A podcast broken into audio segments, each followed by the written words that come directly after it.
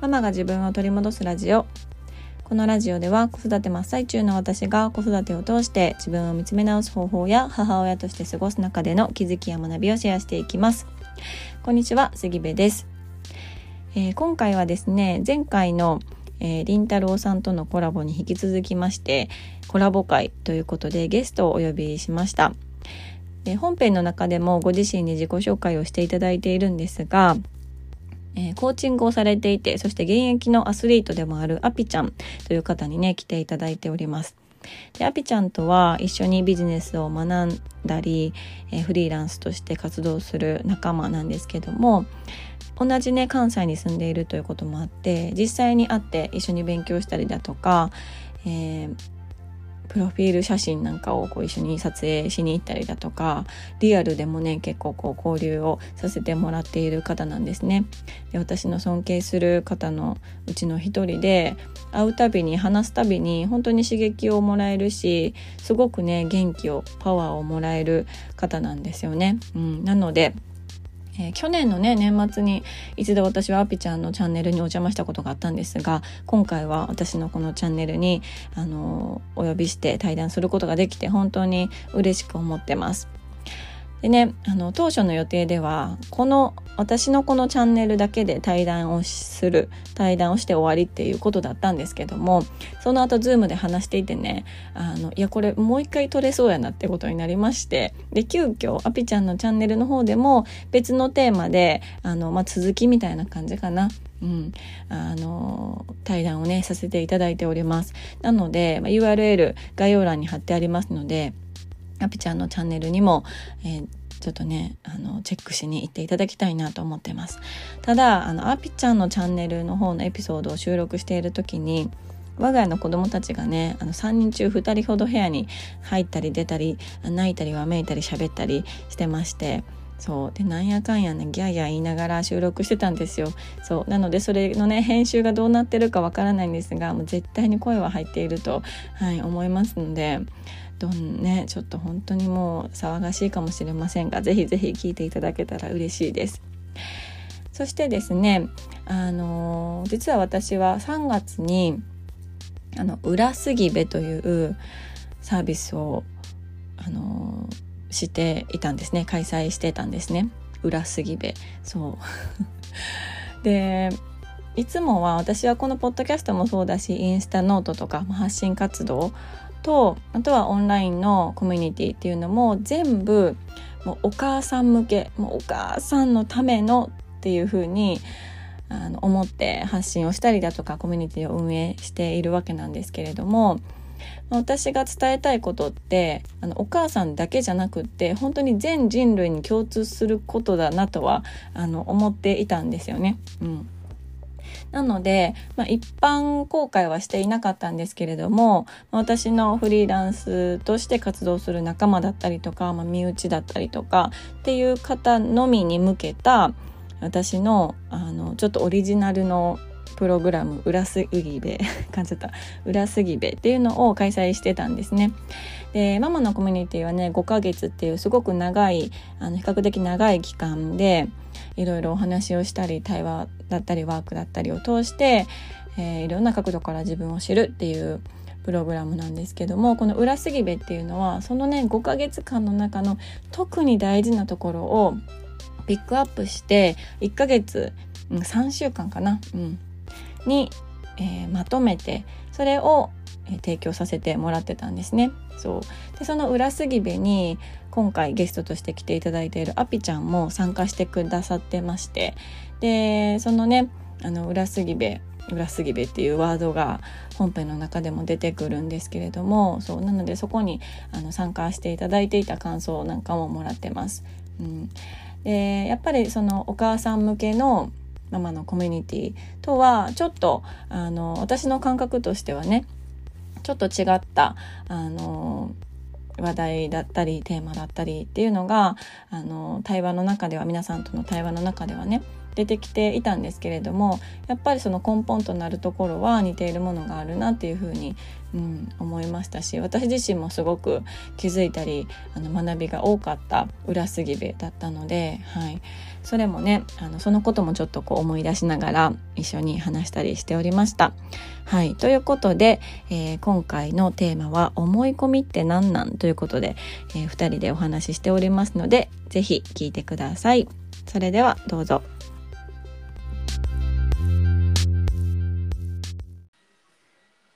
はい。では今日はゲストをお呼びしております。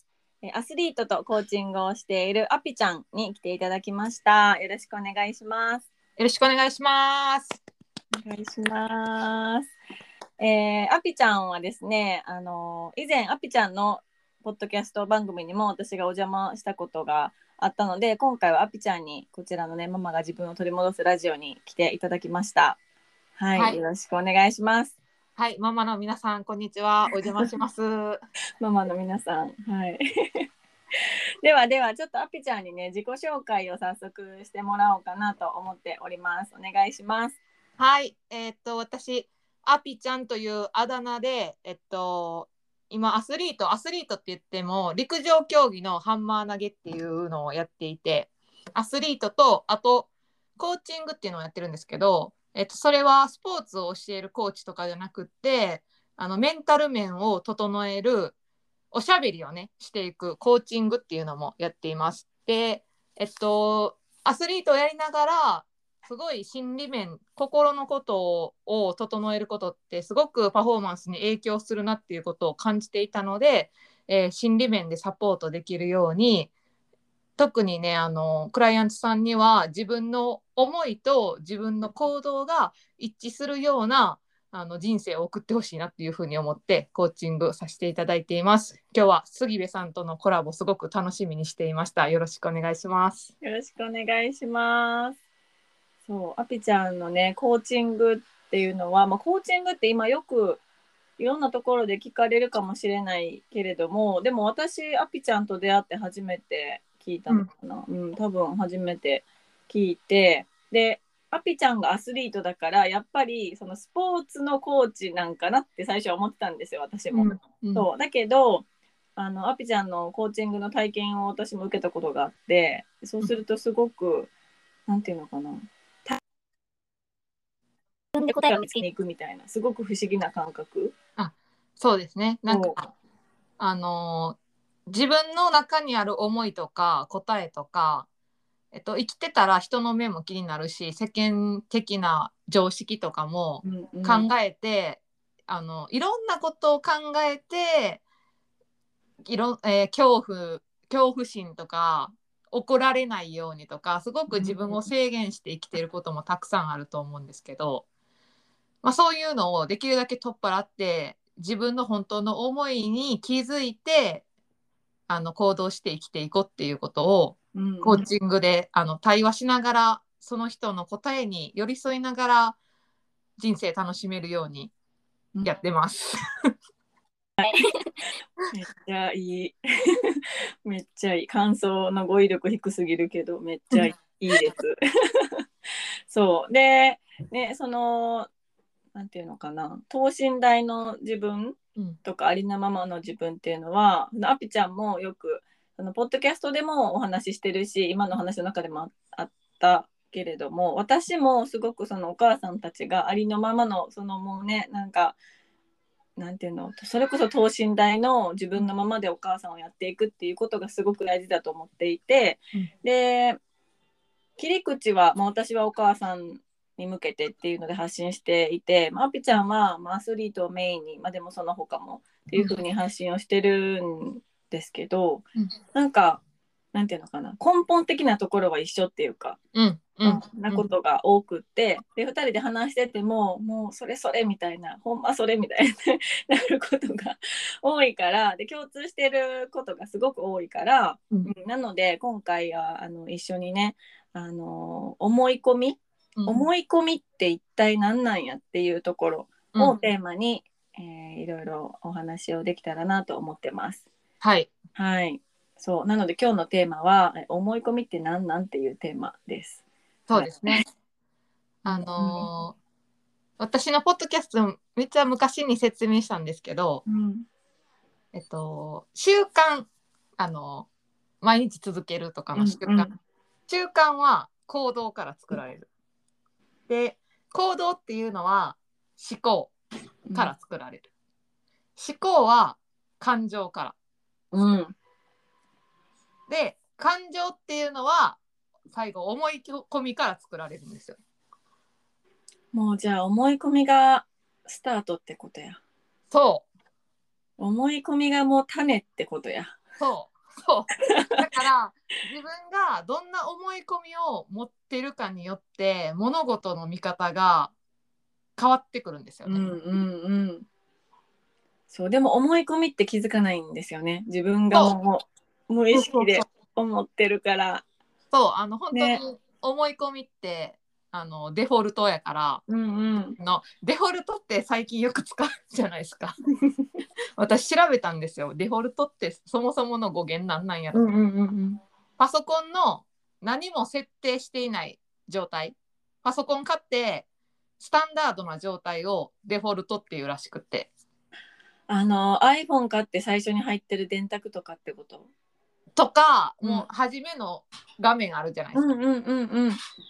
そうそう。そういう、うん、なんかスタンダードな状態をデフォルトっていう、うんパソコン用語やけども今はまあ普通に結構うん。会話で繰り広げられてて。そう。で思い込みっていうのは自分にとってのデフォルトでうん。だから気づかないんですよ。そう。もう初期設定やもんね。そうそうそう、それ言いたかった。そう。思い込みって初期設定。でもあの初期で設定されてる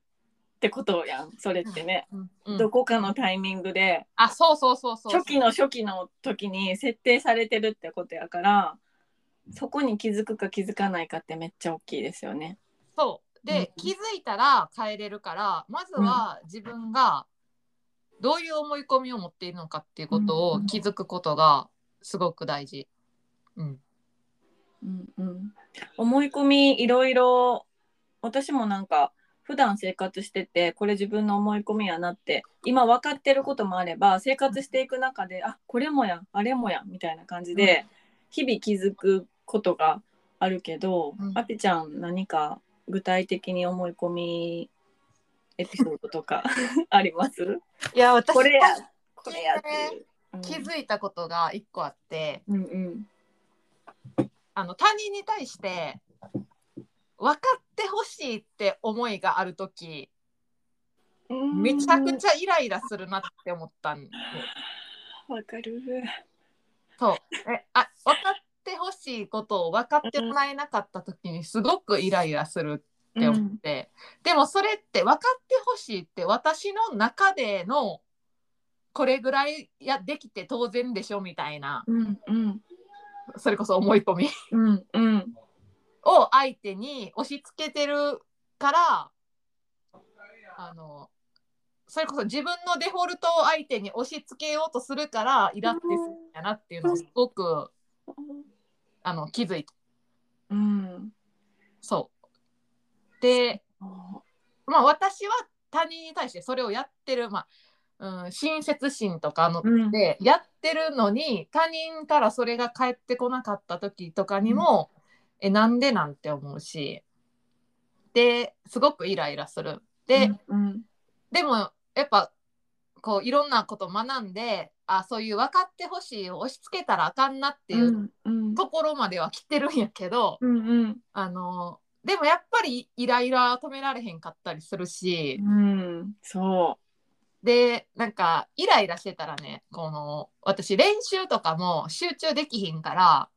なんか今日はちょっとノート書いてから行った日いえノート書いてから行った方がいいなっていう時とかあって。ううんうんうん。でちょうど今日がそれやって。あそうなんや。めっちゃリアルタイムな話。そうそうイライラしてて。でまあそれは私はイライラしたことは職場に関してまあうん後輩っていう部下って言われる人たちに対して私は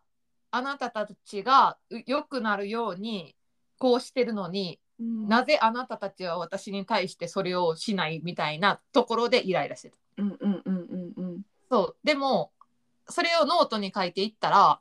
でも私きっとこれ本質じゃないなって思って。あーなるほど。そう。表面的に出てきた問題やったってこと？そうそうそう、うん出来事に関してこれにイラついて本当はこうしてほしかったとかを書いてもそうしたそうした過程じゃあ次私の例えばうん。同じ場面でそうなってもイラつかんのかって言ったらそれはイラつかんとは思うけどうん。結局本質じゃないから違うシーンが出てきた時にそうそう。出てくる。同じやなって思って、うん。で今日私が最終的に行き着いたところがうん。じ私がやこうあなたたちが良くなるようにこうしてるのにあなたたちはこうしてくれないっていうことに対して私が感じてた一番の思い込みはうん。私って大切にされてないなっていうことやって。なるほどね。そこに行き着いたんや、そう。なんか自分のことを分かってもらえないとか、うん。私がやったやまあちょっと言い方悪いけど私がやってあげたことに対して、その周りの人たちにも自分にやってもらえるように求めてた。でもそれが返ってこなかったことに関して、うん。あ私って大切にされてないって思い込んでちょっとイライラをぶつけてた。うんうんうんうん。えーえそのあのー分かってもらえないから大切にされてないまでの間はどうやって変化していったん？なんかめっちゃあのそれこそこの間あの杉部さんとコラボしてたあのりんちゃんのジャーナリングじゃないけども、うんうん。じゃないけどもってジャーナリングです。うん。なんで否定したん今。本当に書いなんかもう思いの丈を書いててノートに。あじゃあその時に感じたこととか誰々がこう言って私はこう感じてみたいなのがこ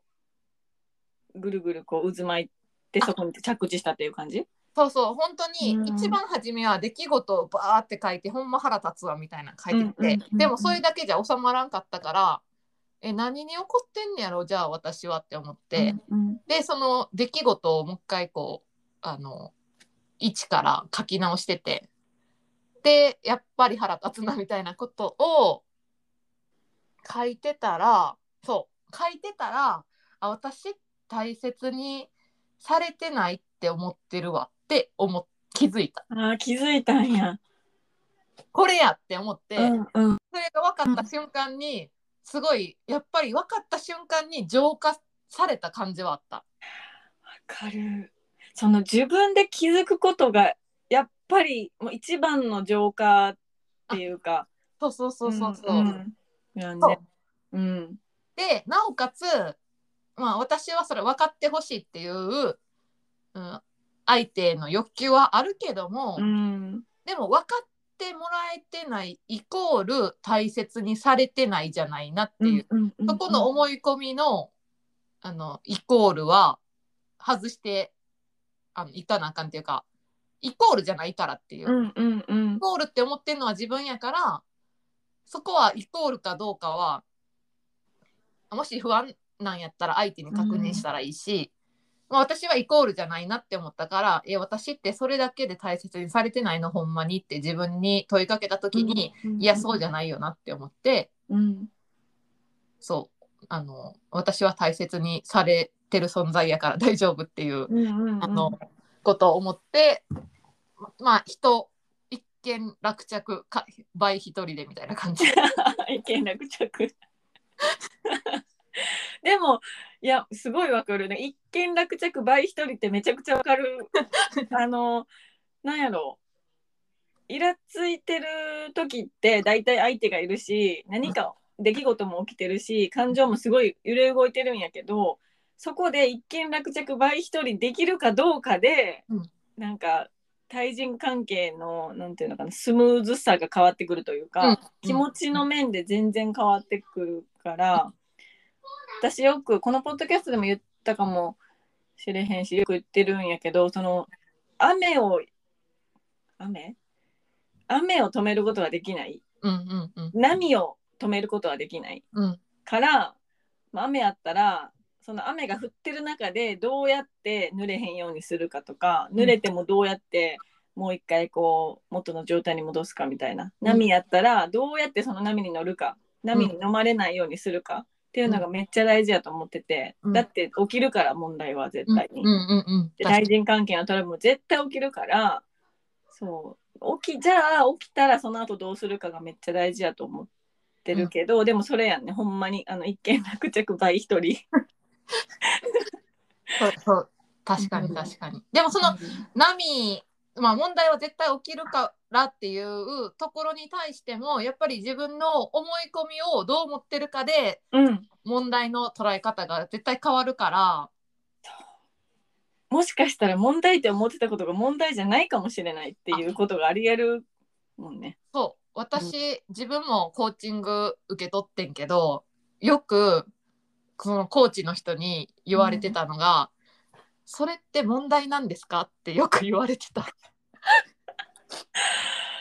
それでもそれ自分でその言葉を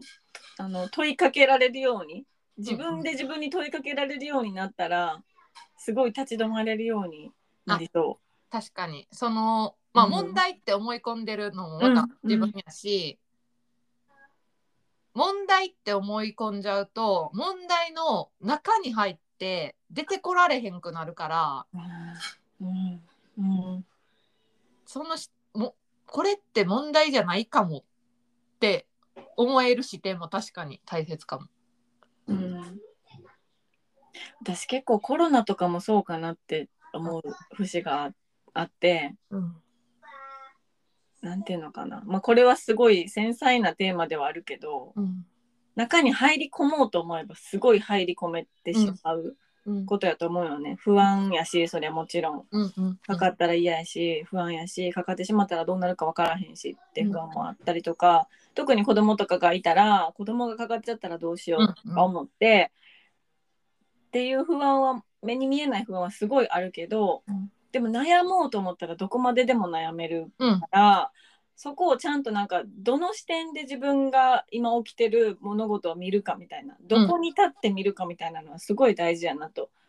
うん。うん。じゃないともちろんかかりたくないけどその前になんか気持ちがもう折れてしまう、確かからそれって本当に本末転倒というか、うん。そうそうそう。だから、うん。それはなんかすごいわかるな。うん。うんいやーなるほどな大切にされてない。いやでも大切にされてないっていろんなことにイコールしてしまう人多いんちゃうかなって。と思った。思う。なんか、うん。だからい私的にキーポイントはうん。なんで分かってくれへんのっていう感感情というかうん光が自分から湧いたら、結構それって思い込みポイントやなって思った。そう。いやそうね。そう私だって旦那に 旦那さんに対してなんで分かってくれへんのって多分今年で結婚10年目やけどもうねあの10万回ぐらい思ってると思う。そう。に思ってると思あそう。であのその怒りが湧く時ってう。うん。やっぱり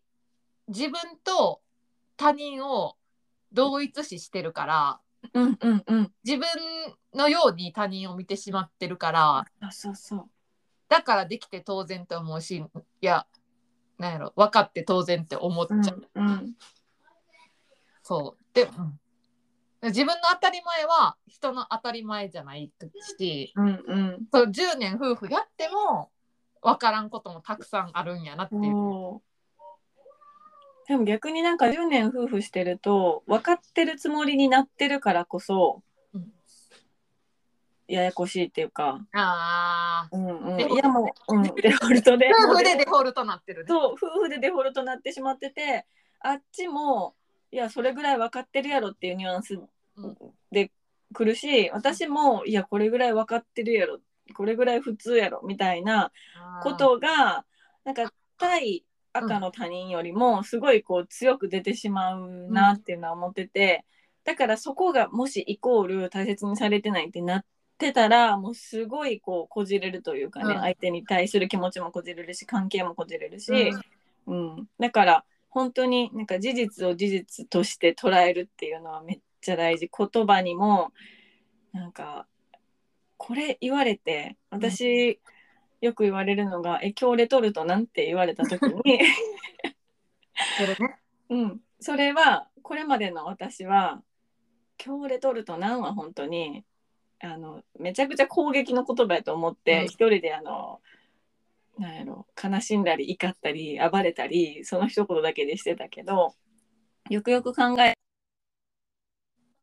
っていうね、うん、確認ね。そう今日はレトルトカレーなんですかイエスかノー、うん、っていうのにすごい気づいてだからそこをめちゃくちゃこう大きく捉えて勝手に自分の思い込みをくっつけて、きっとそれってなんか私の場合はそれはご飯は手作りしないといけないとかうん。レトルトはちょっとなんていうのチートみたいなうん。感覚があったからきっとなんかちょっと後ろめたい気持ちがあって出してたんかもしれない。その時気づいてないけど自分では、うん自分ではもう今日は疲れたからもうレトルトにしようって思ってそれを選んでそれを作って出してるけど専業主婦とかやった時は特になんかレトルト出したらどう思われるんやろうとか、ほんまはなんかなんていうんやろう。自分で自分を許せてないところがあって本当は手作りせなあかんのにみたいなうん。のがあったからそれを出してそれに対して言葉をかけられた時にうん。めちゃくちゃねじ曲がって受け取っちゃってうん。一人であの悲しむっていう、うんうんうん。うん。のはそうよくやってた。なんかその結局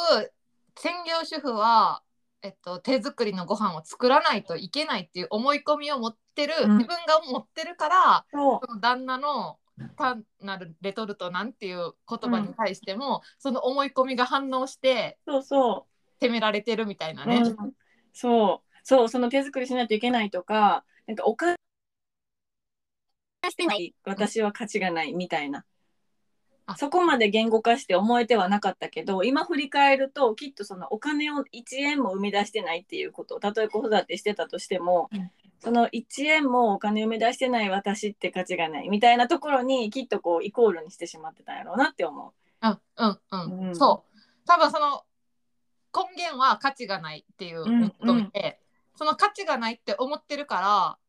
そのいろんな出来事が価値がないっていう イコールに結びついててそう。だからこのデフォルトの思い込みってめっちゃ大事でうん、そこが磁石になっちゃうからそこが価値がないとかえっと、可愛くないとかとか愛されてないとか私は大切にされない存在とかあの思ってるとそれが磁石になってそういう出来事が起起こったり他人からそういう言葉を言われたりうん。しちゃうからこそ思い込みに気づいてそれを書き換えていくのはめっちゃ大事。そうほんまにそう、まあ、それこそほんまにサングラスっていうね。うんそうそうそう。そう。茶色のサングラスかけてたら全部茶色っていううんうんうん。ことよね。でも気づかない。ずもうちっちゃい頃からかけてるから、うん。うん。そう。そう。でなんかだからなんで他人ってこんなに私を攻撃してくるんやろうとか、あのすごく他人のことに対して気にしたり他人に対して逆に攻撃的になったりするけど、うん。でも根源は自分のその思い込みが作ってるっていう、うんうん。そのなんという 複雑複雑なのかシンプルなのかっていう構造なんですよね。うんうんうん。そう。だからなんやろう。その全部自分次第みたいな自分の受け取り方次第ってなる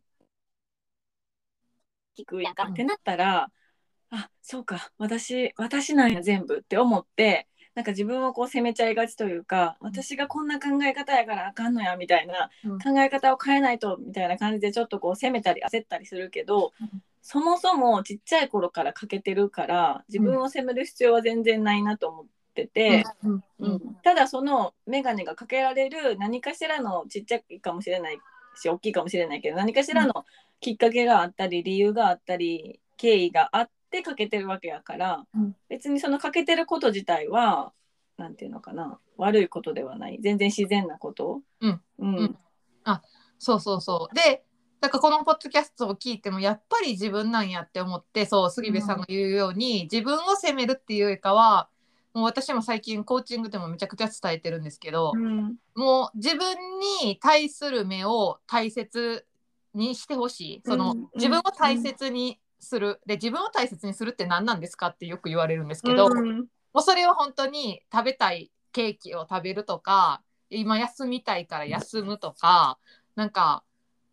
そう人をもてなすように自分をもてなしてほしいっていうのをすごく言ってて、いやほんまそれ。でなんか人に大切にされたいんやったらまずは自分が自分のことを大切にすると大切にするっていうのがデフォルト自分の思い込みになるから、うんうんうん。その自分の外側の世界もそういう風に変わっていくっていうのはすごく伝えてる。うんうんうん。いやほんまに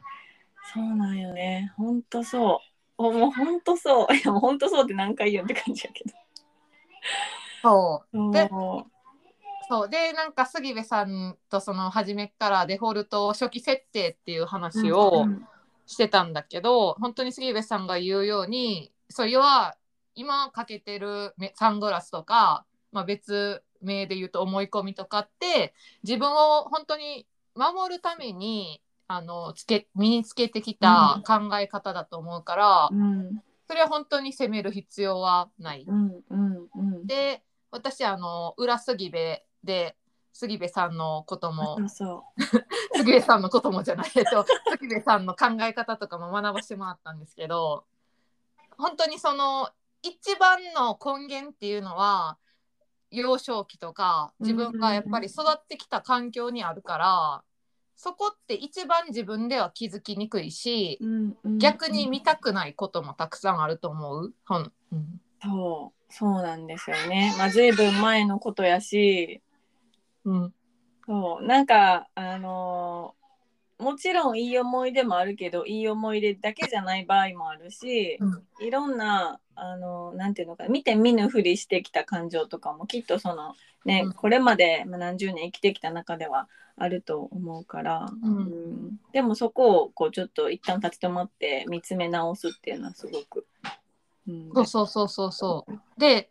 私も杉部さんのその裏杉部のサービスを受けさせてもらってその幼少期の時のやっぱもう忘れてる感情とか出来事とか、親に対する思いとかをうん掘り起こさせてもらったことによってやっぱり自分の思い込みにまた新しく気づいて、気づくとあの次書き書き換えることができるから、うんうんうん。あのいろんな視点からその自分の起こった出来事とかをやっぱり見るっていうのはめっちゃ大事やなって思ってて、うんうんうん、で私あの本当に杉部さんのことすごいなって思ってたんですよ。そのその若さで。その若さで3人も子供がおってうん。でなおかつママを助けたいっていうサービスをやってる杉部さんのサービスは私ママじゃないけど受けたいって思ったからやっぱ受けたんですよね。ありがとうございます。今拝んでます私は。でこのやっぱポッドキャスト聞いてる皆さんも本当に杉部さんファンだと思うんですけどポッドキャストでもねめちゃくちゃ学びたくさんあるんですけどリアル杉部からの学びはマジでやばいからこれそれをね本当感じてほしいな機会があれば感じてほしいなっていうふうに私も思っております。はい、ありがとうございます。そう、ポッドキャストでもめちゃくちゃ喋り散らかすんですけど、あの裏すぎ目でも死ぬほど喋るっていう。ね そうでもその思い込みとかって一回気づいてじゃあもう自分 OK とかじゃなくって、うん本当にたくさんの思い込みがあってなん掘れば掘るほど気づけるし書き換えれるし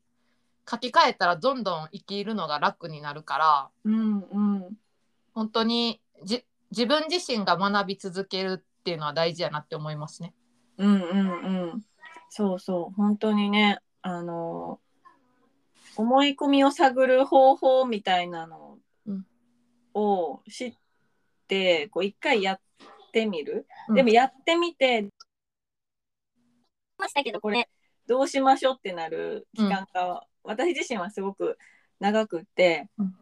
出てきたはいいよ。この思い込みあったの分かったのはいいよ。うん。っていうじなんていうのかな。その時期が一番辛かったんですよね。一番イライラもするし、ほん。でその、うんうんうん。分かってるのに、確かに。うん、分かってるのになどうしたらいいか分からんっていう時期がすごい辛いしイライラもするしでもなんかこの後の方法どうしたらいいか分からんし考え方も変えたいなって思うけどそんなすぐに、ね、寝て起きて変わるってもんでもないから、うんやっぱり時間が必要だったりとかちょっとこう強制的な、うん。なんていうのかなトレーニングみたいなことも必要なんじゃないかなって私はすごい思って、うん。うんうん、いるのでそうそうアピちゃんにもね裏杉部に来ていただいてうん。いろいろそうアピちゃん自身はあのもともと思い込みのことだったりとかそのありのままの自分でいるっていう大切さをあのそもそも知ってたにもかかわらずちょっと裏杉部にね参加してくださって、そうやってでもそこでもまた新たな思い込みをこう見つけてうんくれたって、うんいうことなのでうん本当にそれは良かったなと思ってます。はい。よかったです。はい、ありがとうございます。そう、ちょっとね、あの、この間コラボしたりんちゃんともそうだったんですが、あのアピちゃんとは本当に喋ろうと思ったら、あの、何時間でも喋れるので、またね、あの、どこかで、また違うテーマでいろんなお話をできたらなと思っております。今日はこの辺りで、あの、おしまいにしようかなと思ってるんですけれども、はい。えー、アピちゃんから何かお知らせはありますでしょうか？はい。あの、そうですね。私もポッドキャストをやっているので、あの杉部さんの概要欄に貼っといてもらうえ もらえたら嬉しいです。はい、貼ってきます。あの定期的にあの体験コーチングって言って、うんうん対話オンラインで Zoom を利用して対話して自分の思い込みとか、ね、あの答えとか自分って本当は何をやりたいんかなっていうことをね一緒に考えていくセッションもやっていますのでそれは LINE 公式であの詳細をお知らせするので。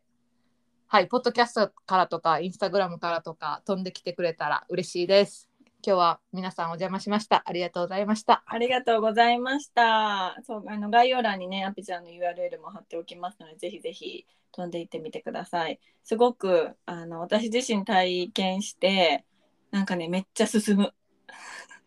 人生が進むっていう感覚でした。はい。ありがとうございます。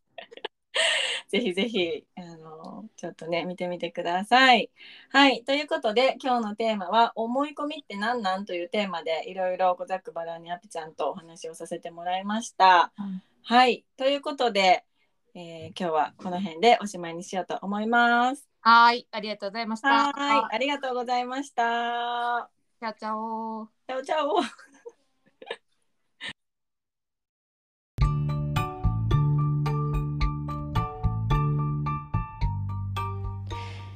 はい、えー最後まで聞いていただきましてありがとうございます。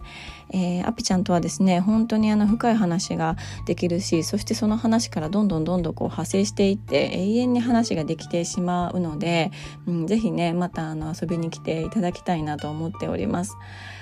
はい、でアピちゃんのポッドキャストの URL は概要欄に貼ってありますのでそちらからぜひぜひアピちゃんのチャンネルにも飛んでいってほしいなと思っております。はいそして一つお知らせがございます。えー最近ねずっとあの私が言い続けているライブセミナーなんですけれども YouTube のライブセミナーですね、えー4月の192022日の3日間、えー12時半お昼の12時半からライブセミナーを行います。でこれは無料です。で LINE の公式アカウントにご登録いただくとそちらから詳細をねお送りしますのでご登録がまだの方はぜひぜひそちらのご登録もよろしくお願いいたします。これも概要欄に URL が貼ってあります。でテーマはねあのママが自分を取り戻す方法というテーマを掲げておりましてそう。これはね本当にあの話せと言われたら何時間でも何日でも話せるテーマなんですけども、まあ、そんな中でも各30分ほどを予定しているので大事なところをこうかいつまんで私が伝えたいこと、うん、受け取ってほしいなと思うことをえお話できたらなと思ってます。で YouTube のライブはですねコメントで参加することができましてでもちろん参加していただく方はお顔出しはあのないのでねコメントのみでの参加なのでぜひぜひコメントで参加していただければ嬉しいなと思ってます。で最近ねあの公式 LINE にご登録してくださる方が本当に増えましてすごく嬉しく思ってます。で私もねあの公式 LINE をこうなんかいろいろ変えてみたりとかあのライブセミナー開催みたいな文字を入れてみたりとかしてるんですけどもあのそのね無料ライブセミナー開催っていうところを押すとあの詳しくは公式 LINE よりお知らせします。ぜひリアルタイムでコメントを見て参加してくださいねっていうメッセージが届くようになってるんですね。うん、ただこれはあのその無料ライブセミナー開催っていうところを危うく指で押してしまうと何度もそのメッセージが届いちゃうんですよ。そうでこれを設定してから本当にたくさんの方があの危うくそこに指を触れてしまったようであのそうそのメッセージがねあの多い人は多分2通か3通ぐらい一気に届いてしまっているみたいでそれを私はあみんな指が触れてるって、はい、思いながら 公式 LINE を見させてもらってます。はい。ぜひね、あの時間を合わせて遊びに来ていただけたら嬉しいなと思っておりますので来週、えー、お会いできるのをね楽しみにしておりますでは今日も最後まで聞いていただきましてありがとうございます、素敵な一日になることを願っております。